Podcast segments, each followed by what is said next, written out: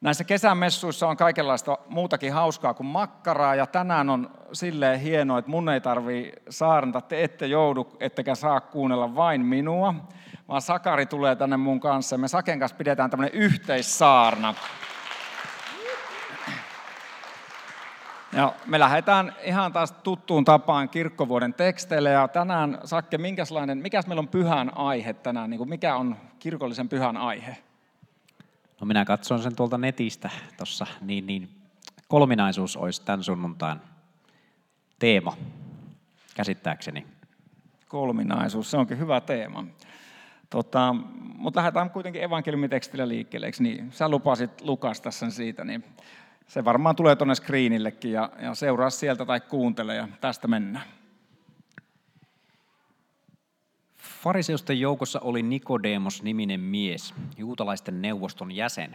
Hän tuli yöllä Jeesuksen luo ja sanoi, Rabbi, me tiedämme, että sinä olet Jumalan lähettämä opettaja. Ei kukaan pysty tekemään sellaisia tunnustekoja kuin sinä, ellei Jumala ole hänen kanssaan.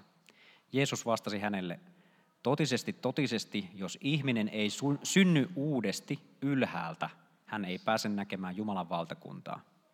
Nikodemus kysyi, miten joku voisi vanhana syntyä? Miten joku voisi mennä takaisin äitinsä kohtuun ja syntyä toisen kerran? Jeesus vastasi, totisesti, totisesti, jos ihminen ei synny vedestä ja hengestä, hän ei pääse Jumalan valtakuntaan. Mikä on syntynyt lihasta on lihaa, mikä on syntynyt hengestä on henkeä.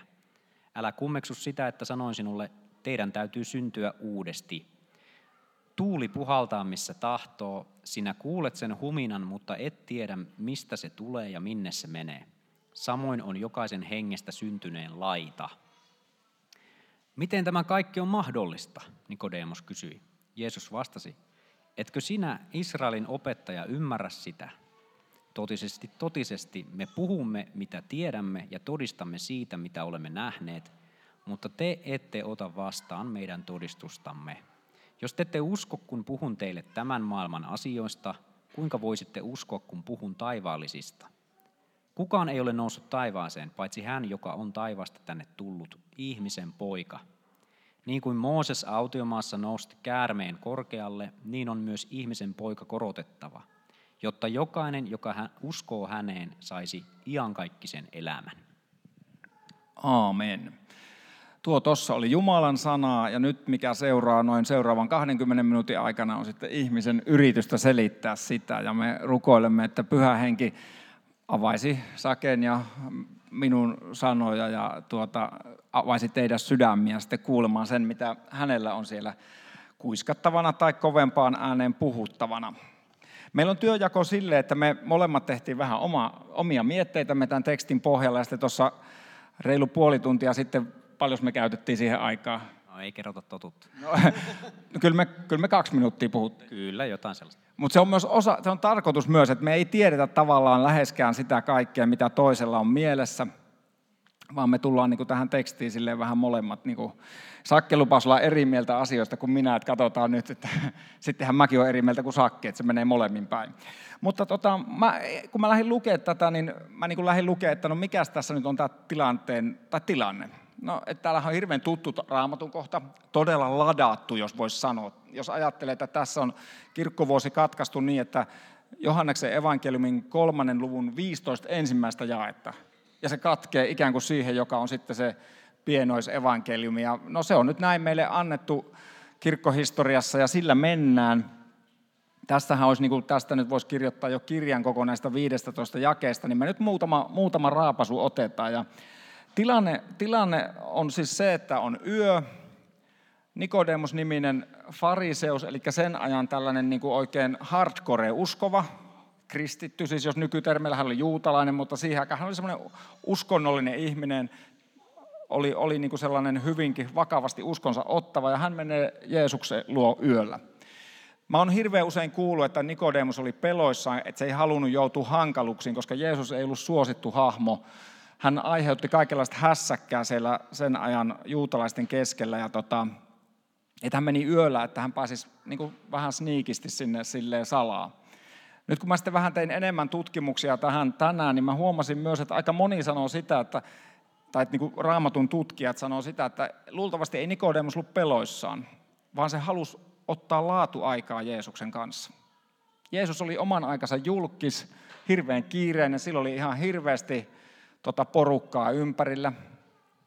Mutta tähän on pakko sanoa, että kun tuolla Instassa ja muualla seurataan porukkaa, niin Jeesus oli ensimmäinen todellinen somepersona. Hän sanoi follow me, seuratkaa minua. Tosi monet seuras Jeesusta. Mä en tiedä, seuraat sä Twitterissä tai jossain näissä sosiaalisen median jutuissa ketään, mutta Jeesusta kannattaa seurata. Se on aivan ehdoton. Voittaa kaikki Bieberit ja muut Riannat ja ketä näitä on ja urheilutähdet. Mutta se nyt ihan ohi saarnan. Tota, mutta Nikodemus menee yöllä sinne. Hän haluaa olla rauhassa Jeesuksen kanssa. Tai sitten se pelkäsi joitakin, että se ei halunnut tehdä siitä julkista juttua. Mutta kun sitten mä luin tarkemmin, niin, tai muistinkin, niin Nikodemushan tulee myös muualla raamatussa vastaan. Johanneksen seitsemännessä luvussa ja sitten siellä, kun Jeesusta ollaan niin lähtemässä tuomitsemaan, niin, niin tota, siellä hän puolustaa Jeesusta siellä niiden muiden uskonnollisten johtajien kanssa, joka viittaa siihen, että ei se nyt niin hirveän niin kuin piilossa halunnut sitä uskonsa pitää. Ja sitten kun Jeesus on kuollut ja häntä, hänet ollaan hautaamassa, niin hän tuo huikean kalliit tykötarpeet sinne, että Jeesuksen ruumis voidaan haudata. Eli tämmöinen on tämä lähtötilanne, jossa tämä teksti on. Ja Nikodemus oli fiksu kaveri, se halusi viettää aikaa Jeesuksen kanssa. Ja se mun ensimmäinen kysymys mulle itselleni on, että milloin mä vietän aikaa Jeesuksen kanssa. Että onko se sitten yöllä vai päivällä vai koko ajankin kannattaa niin kuin jossain yhte- tai voi olla yhteydessä Jeesuksen kanssa, mutta ottaa semmoisia laatuaikoja. Mitä sä, herääkö jotain mietteitä tai kommentteja? No ei. ei vielä. No tuosta laatuajasta, että no itse mietin just tuossa, että miten hän tässä nyt vastaisi, mutta helposti ajattelen, että varmasti ollaan tosi hurskaita ja vietetään, jos ollaan töissä täällä, mutta tuota, itsellä se on silleen, että ehkä elää sitä rukousta just tuon musiikin kautta, että menee ihan instrumentin äärelle ja sitten se on sitä laatuaikaa Jumalan kanssa, mutta ei mulla vielä muuta. ei, ei mulla muuta, jätetään se tähän. Niinpä se on, että laatuaikaa Jumalan kanssa jokainen, me ollaan yksilöllisiä ihmisiä, ole yhtä oikeaa tapaa. Ja myös oman elämän aikana se tapa voi muuttua. Että joskus halus olla niin kuin aamulla enemmän hereillä ja toisinaan sitten voi ollakin se ilta sellainen aika, että pysähtyy Jumalan kanssa. Mutta semmoinen jatkuvassa rukouksessa eläminen on varmaan hieno, tai ei ole varmaan, vaan on tosi tärkeä ja hyvä tapa oppia. Jumala on aina meille olemassa ja me pystytään olemaan hänen yhteydessä pyhän hengen kautta. No sitten vielä ihan nopea tähän, tähän tilanteeseen. Tota, jos te luette sitä tekstiä uudelleen kotona tai nyt kuuntelitte, niin Nikodemushan tunsi raamatun. Se, se niin kuin toteaa, että, että, se, että se, niin kuin, se sanoo, että ei voi olla, niin kuin, sinun täytyy olla Jumalasta, koska sä, sä teet tämmöisiä ihmettekoja. Se ymmärsi vanhaa testamenttia, joka oli sen ajan juutalaisille raamattuja, koska hän oli fariseus, tämmöinen kirjan oppinut, niin hän on käytännössä osas sen ajan raamatun tosi hyvin. Mutta sitten se on niinku tosi mielenkiintoista, että se missaa koko pointin. Sehän on ihan niinku pihalla kuin lumilauta. Se kyselee asioita ja, ja Jeesus toteaa, että hei kun sä et ymmärrä mitään näistä, näistä tämän, tämän maailman jutuista, niin miten sä voisit ymmärtää hengellisistä. Ja siinä ainakin mulle tuli se kysymys, että okei, mä oon pappi, mutta ennen kaikkea mä oon siis kristitty Jeesuksen seuraaja. Mutta tietysti tälleen niin kuin myös ammattinsa puolesta, niin kuinkahan usein mäkin on ihan pihalla. Et mä puhun juttuja ja loppuviimeksi, mä niin kuin, onko, niissä sitten niin, onko mä niin tosissaan oikeasti ymmärtänyt niitä.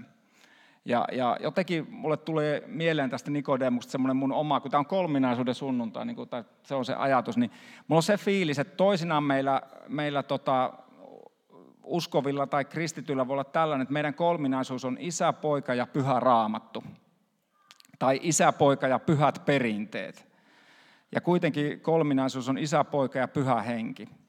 Jotakin tällaista oli Nikodemuksesta. Hän tunsi kyllä kirjoitukset, mutta hän, oli niin kuin, hän ei vaan kuitenkaan ollut hiffannut sitä kaikkein tärkeintä siitä. Ja tota, se on, se on hyvä kysymys itse kullekin meistä. Raamattu puhuu siitä, että katso, minä luon uutta. Jumalan ilmestys, me ymmärretään, että Jumalan sana on muuttumaton tässä raamatussa, mutta, mutta me ymmärretään sitä enemmän. Että raamat, raamatun ymmärrys ei loppunut jossain 1500-luvulla, kun Luther selitti raamattua, vaan raamattu pitää ymmärtää koko ajan uudestaan ja uudestaan ja kysyä, että mitä henki haluaisi meille niin tähän aikaan ja paikkaan. Mun elämää yksilönä, meille seurakuntana, meille verkostossa, mitä, se haluaisi, mitä pyhä henki haluaisi puhua meille. Joo, siis tota, itellä kun tätä sunnuntaita kävi läpi ja luin ton läpi ja katson, että kolminaisuuden sunnuntain kyseessä, niin rehellisyyden nimissä, niin tästä evankeliumin tekstistä nyt ei noussut sellaista ajatusta itselle. Ja, ja ehkä se just mitä Panu sanoi, että se loppui tuohon sopivasti 16 kohtaan, jonka haluan vielä nostaa tässä myöhemmin omassa kommentaarissa. Mutta nämä omat ajatukset, no samaistun tuohon pihalla olemiseen, että, että tavallaan tässä uskoelämä on kulkenut nyt 19 vuotta, niin tavallaan on joutunut ottaa ikään kuin uusiksi ne kelat, että mitä, mitä asioista ajattelee.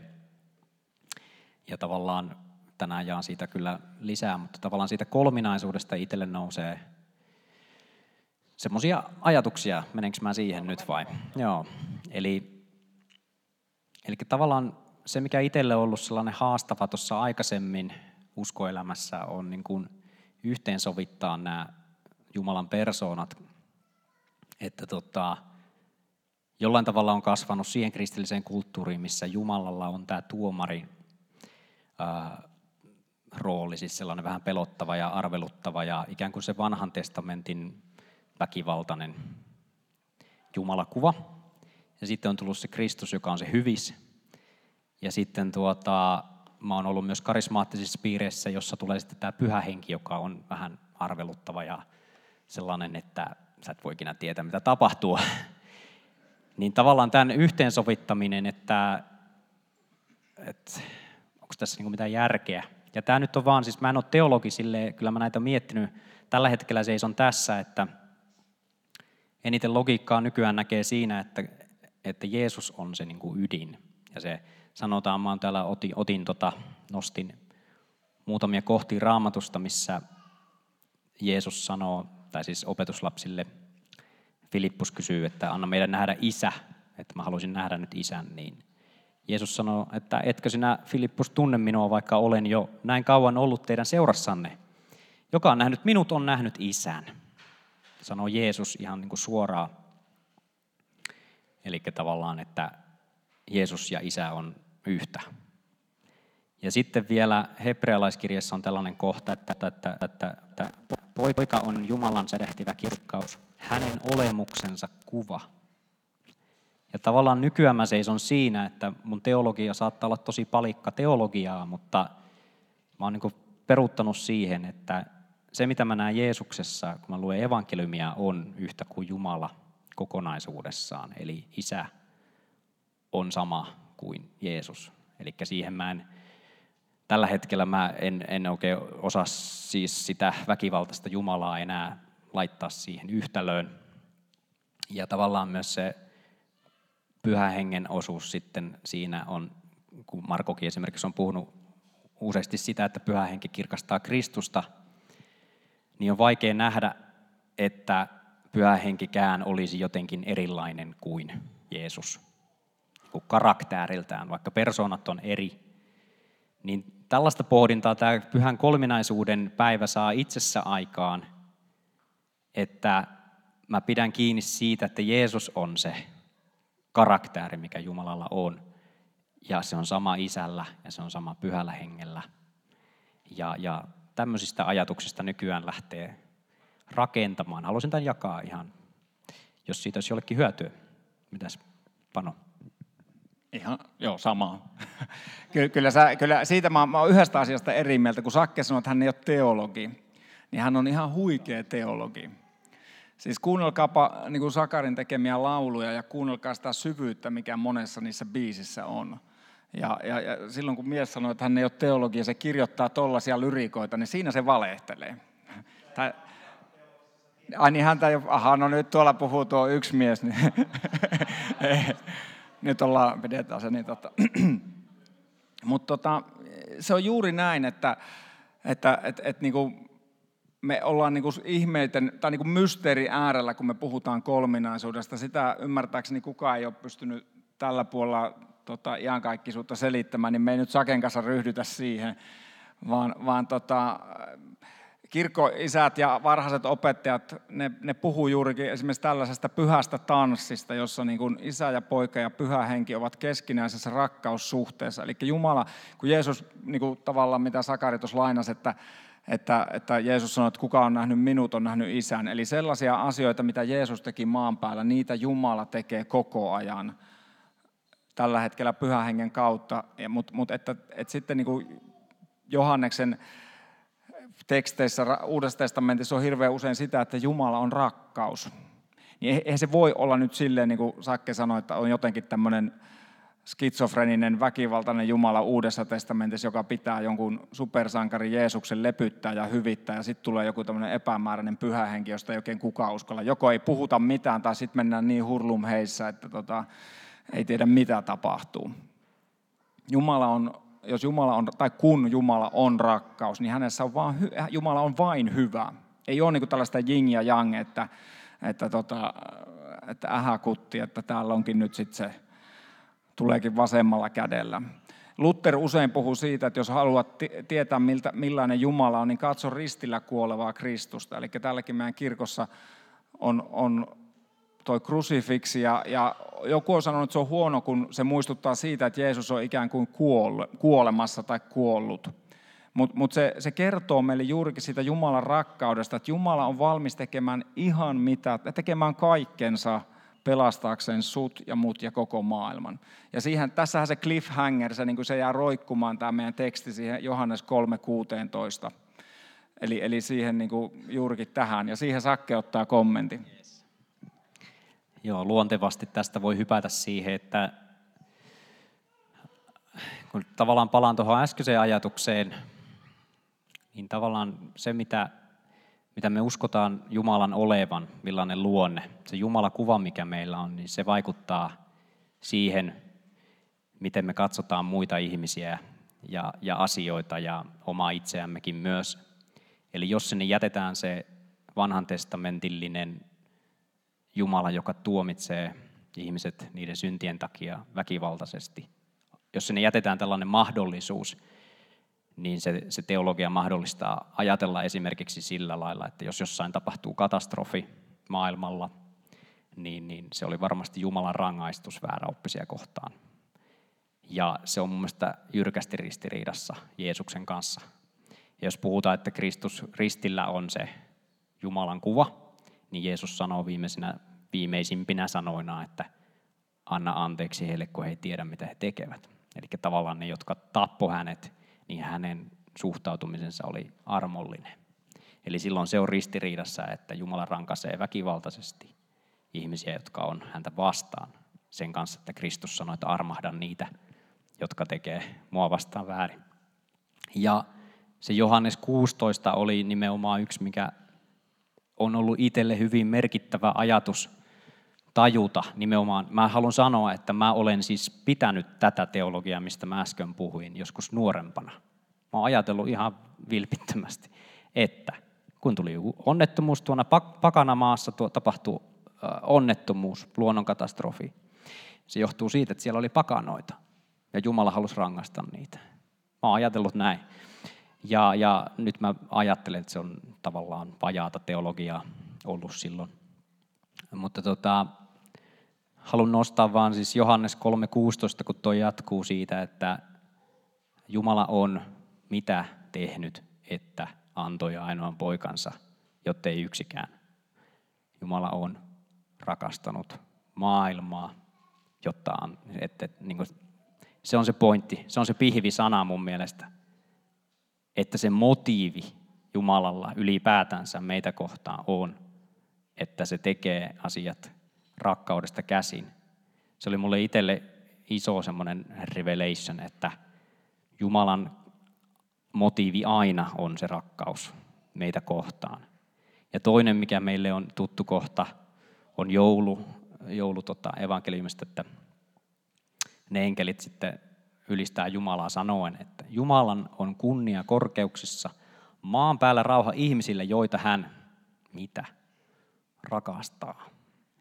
Eikä pelkkiä uskovia, vaan kaikkia ihmisiä. Ja tavallaan, niin että se on mun mielestä sellainen ydin, teologinen, tärkeä kohta. Että jos sitä ei ole meillä, meidän sydämessä, että näitäkin ns. pakanoita Jumala rakastaa. Tuotakin ää, rikollista Jumala rakastaa. Tavallaan, niin kuin, että totta kai on sitten niin kuin syy ja seuraus, kun sä teet jotain, sä teet itsellesi harmia ja näin poispäin. Ja on varmasti myös sellaista, mitä uskon, että Jumala ei niin kuin sille, tälleen vaan hys, hys, joo, ei se haittaa. Ei se haittaa, että sä tapoit just miljoona ihmistä. En usko näin. Ja siinä, siinä loppuu mun teologin taidot. Mutta, mutta silti, vaikka ei ymmärrä näitä kaikkea, niin mä pidän tätä ydinkohtana, että Jumalan ensisijainen motiivi meitä kohtaan on rakastaa ja miettiä, että miten ihmeessä mä pääsisin ton ihmisen luokse. Ja sitten on näitä storeja, että jos on ihan tosi rikollinen, niin se elämä muuttuu totaalisesti ja sitä ei voi tehdä mikään muu kuin Jumala, joka koskettaa rakkaudellaan sillä lailla, että se rupeaa katumaan ja muuttaa elämänsä. Esimerkiksi vaikka sakkeus on hyvä story mun mielestä, ollaan just omille tytöille luettu sitä storia, niin se on jotenkin niin hieno. Että en mä tiedä, pystyykö maailmassa mikään muu voima muuttaa ihmistä niin radikaalisti, että joo hei, että mä annankin kaikki mun omaisuuteni pois tosta. Se on Jeesus vaan. Mutta tavallaan nämä oli ne pointit, mitä mä haluaisin nostaa, että se rakkauden motiivi ristillä näkyy, niin, niin se on mun mielestä ihan semmoinen teologinen pihvi. Se on hyvä pihvi se. Tota, tämmöinen vanha, tuli mieleen tuosta mitä Sakari sanoi, niin se, että tämmöinen A.V. Tozer, tämmöinen vanha teologi sanoi jotenkin näin suomeksi käännettynä, että muutut palvomasi Jumalan kaltaiseksi. Eli sinä ja minä, me muutumme palvomamme Jumalan kaltaiseksi.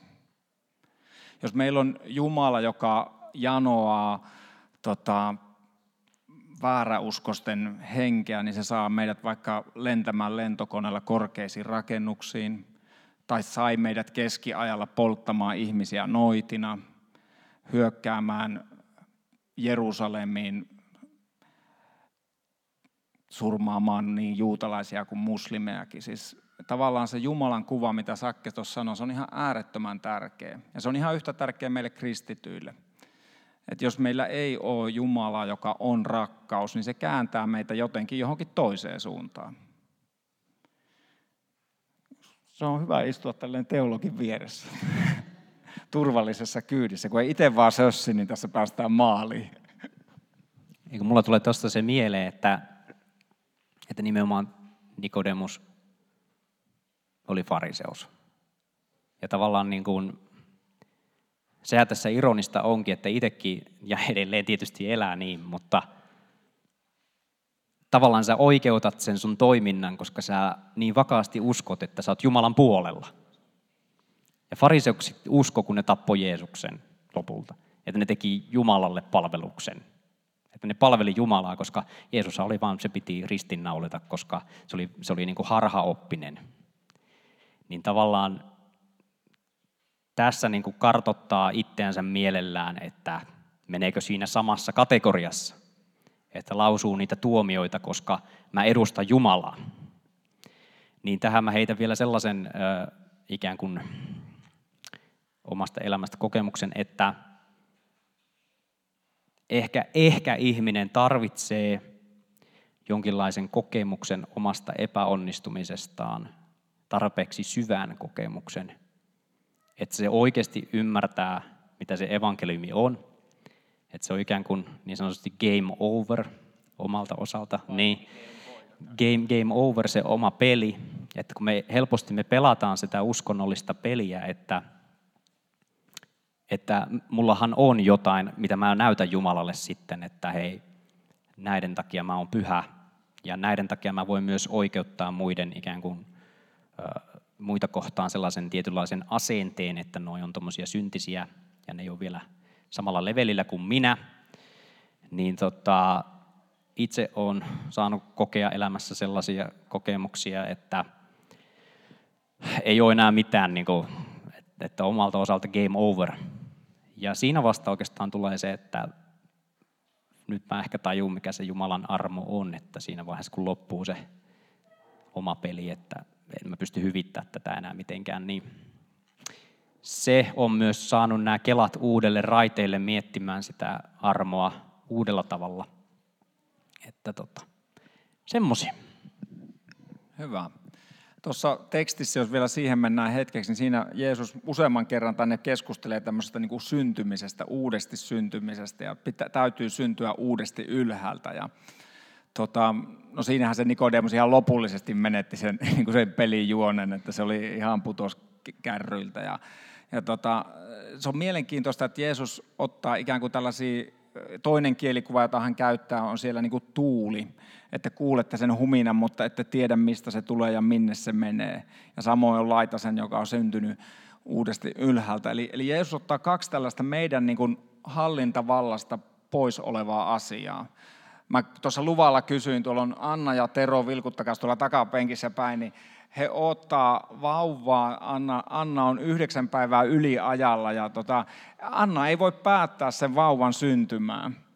Ja, ja tota, siinä tullaan johonkin siihen uskon mysteeriin, jossa, jossa tota, niin Jumala lahjoittaa meille se usko. Me rukoillaan meidän läheisten puolesta. Jos et sä tänään täällä Munkkiniemen kirkossa tai tätä kuunnellessa tunne Jeesusta, niin Jeesus kutsuu sua tänään. Mutta me, ja hän toivoo, että tänään on sun syntymäpäivä, jos et saa ole vielä Jeesuksen oma. Ja hän toivoo meidän läheisille, että tänään he ottaa se uskolahjan vastaan. Mutta se on jotenkin kuitenkin semmoinen niin salaisuus, jossa sitten Jumalan tota, teko ja se tuuli, tuuli on se toinen kuva, että et sä näet niin kuin, miten tuuli liikuttaa puita, puun lehtiä tai jotain muuta luonnossa, mutta ei me voida ottaa niin kuin, tuulta kiinni.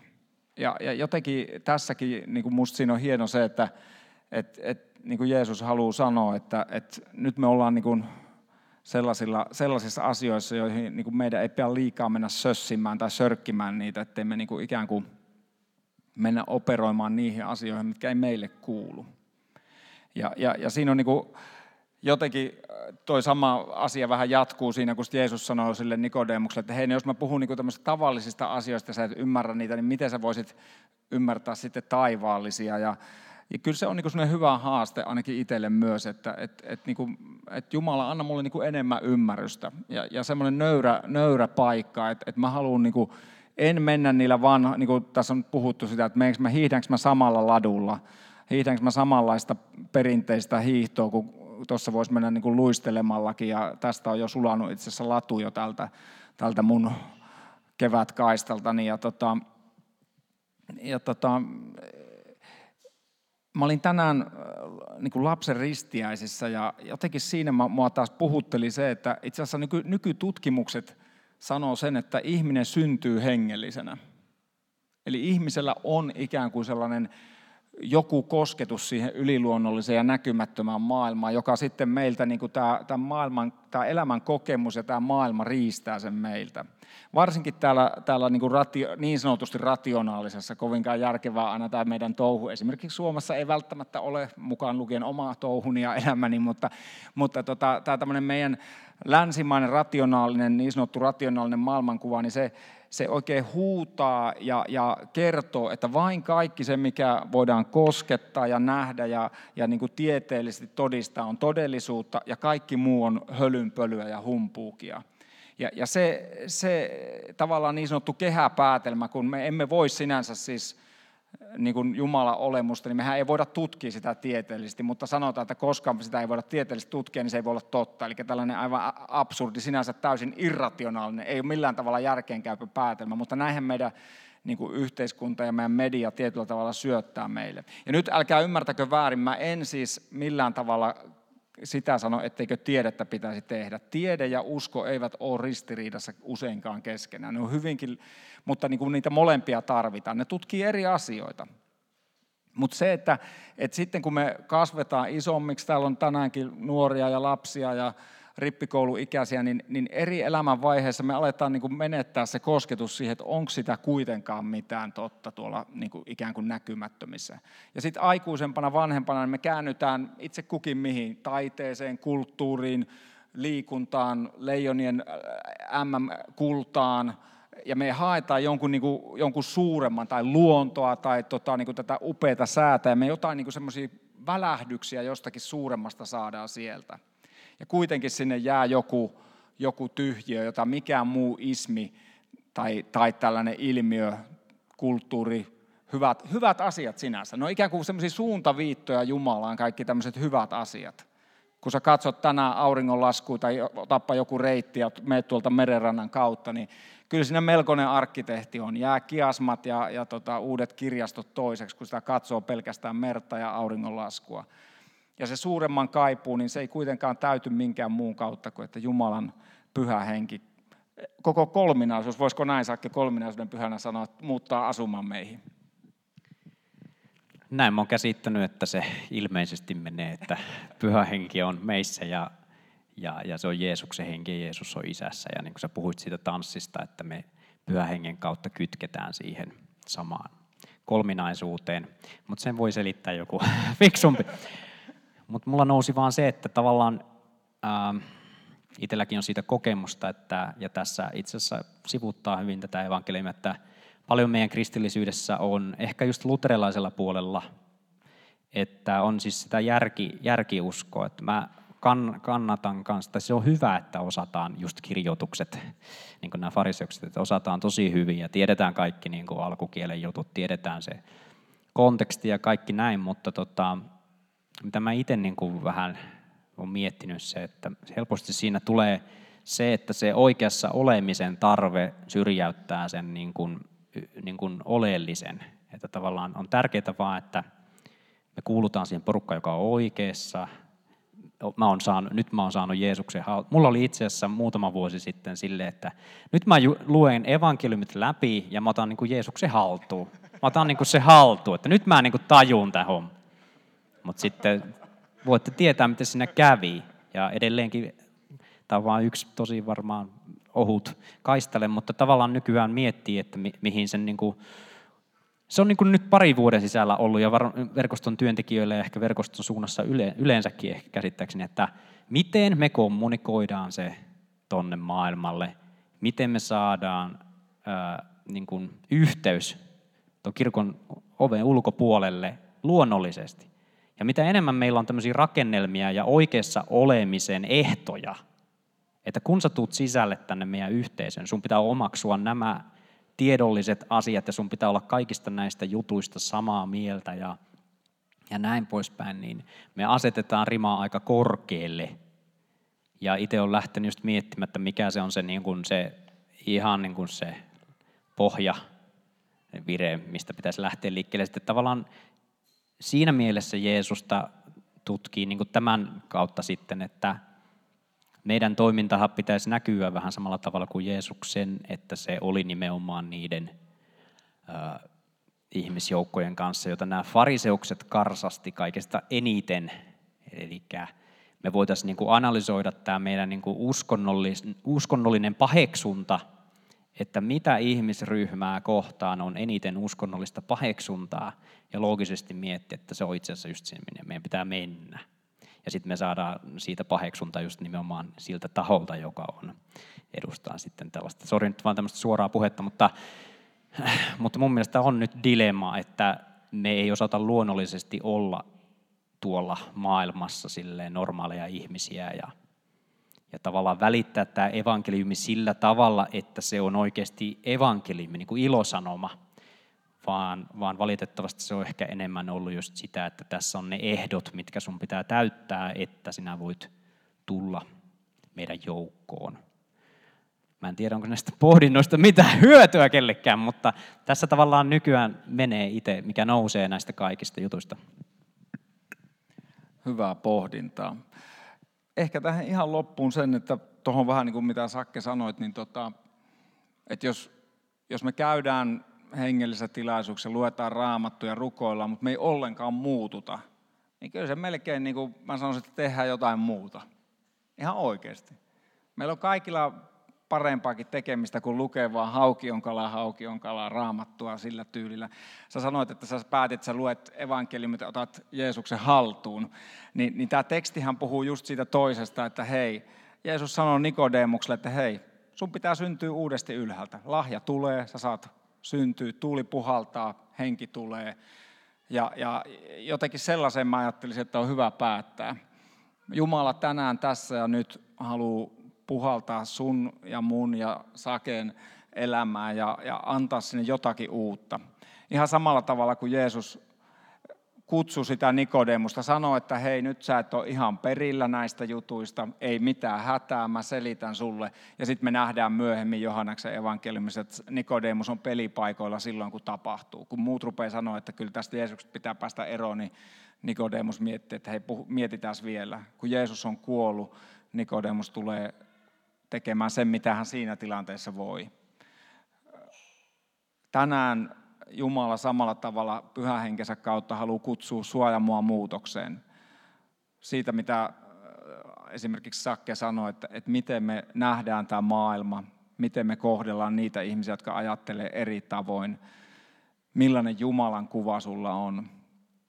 Mä uskon, että se on sellaista, mitä tämän kolminaisuuden sunnuntaina on hyvä, hyvä jättää mietteisiin ja jatkaa sitä sitten vaikka tuolla tänäänkin kahvilla ja makkaralla ja, ja tota, niin muutenkin tässä kesän läpi. Kesä on loistava paikka, me tavataan, meillä on jokaisella toivottavasti jonkun verran lomaa. Silloin on aika elää siellä ihmisten kanssa elämää ja olla se niin sanottu, sä haluaisit ottaa ne evankeliumit haltuun. Se haltuunottohan sitä, että sä, me jokainen olemme se viides evankeliumi.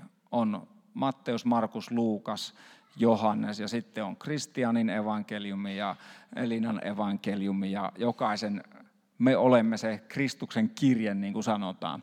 Tänä kesänä mä haluaisin lähettää sut ensimmäisestä kesämessusta tämmöisenä kirjeenä, kesäpostikorttina Munkkiniemestä sun kesäelämään, missä sitten kuljetkin. Anna tuulen puhaltaa, anna sun elämän syntyä uudesti ylhäältä sä ehkä tunnet Jeesuksen, jos et tunne, niin kuin sanottu, niin tänään on loistava paikka siihen, tämän messun jälkeen on rukouspalvelu, mutta meidän tulee jatkuvasti, niin kuin Raamattu sanoo, että jatkukaa täyttymästä pyhällä hengellä. Antaa pyhä hengen uudelleen ja uudelleen tulla meidän elämään ja muuttaa meitä. Näihin kuviin, näihin tunnelmiin me rukoillaan. Me sanotaan Jumalalle kohta, mä johdan rukouksia ja samalla me saadaan jättää, jos me todetaan, että no en mä ole kyllä ihan kaikessa tuossa onnistunut enkä onnistu tälläkään hetkellä, tai jos joku mikään muu painaa, niin me jätetään se Jumalan tieto. Hän tietää jo kaiken, sä oot turvallisissa hyvissä käsissä. Jumala on rakkaus, niin kuin me on puhuttu tässä, ja hän haluaa tänään tulla sua lähelle ja vakuuttaa siitä, että mitä ikinä sulle tänään kuuluukaan, niin Jumalan puolelta ei ole mitään muuta kuin rakkautta sua kohtaan. Hän haluaa sulle hyvää ja haluaa auttaa sua eteenpäin. Rukoillaan yhdessä pyhä kaikkivaltias Jumala, me ihmetellään sitä, että, että sä olet rakkaus. Että sä rakastat maailmaa niin paljon, että sä tulit, Jeesus, Jeesus, sinä tulit tähän maailmaan, et pelkästään elämään ja näyttämään meille millaista on täysi elämä, vaan myös kuolemaan meidän kuolema ja, ja sitten myös kukistamaan kuoleman vallan, näyttämään sen, että meidän ei ole koskaan tarvitse pelätä kuolemaa, vaan kuolema on voitettu ja, ja me saamme elää tässä ja nyt ihan kaikista elämää ja kerran myös siellä kuoleman rajan toisella puolella. Me tunnustetaan myös se, että me niin usein epäonnistutaan elämässämme. Me ei osata rakastaa sua koko sydämestämme ja sielustamme ja mielestämme, eikä osata rakastaa lähimmäistämme niin kuin itteemme. Anna meille anteeksi se, että me ollaan itse mielestämme oikeassa. Me niin herkästi ja mielellään tuomitaan muut ja nähdään heidän vikaa ja nähdään se roska heidän silmässä, mutta ei nähdä sitä kokonaista tukkia omassa silmässämme. Ei nähdä omia vikojamme, mutta ollaan kyllä nopeita näkemään toisten viat. Anna meille anteeksi meidän tuomiollinen asenne ja myös kaikki ne ajatukset ja sanat ja teot ja laiminlyönnit, joilla me ollaan rikottu itseämme ja toinen toisiamme sinua vastaan. Kiitos, että tässä hiljaisessa hetkessä saamme myös tunnustaa sen, jos jotakin sydämellämme painaa.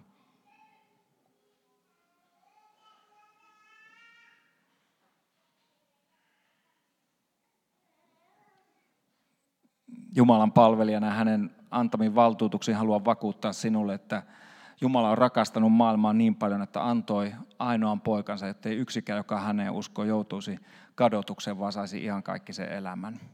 Saat uskoa kaikki syntisi anteeksi Jeesuksen sovintotyön vuoksi ja tämän synninpäästö julistan sinulle isän ja pojan ja pyhän hengen nimeen. Aamen.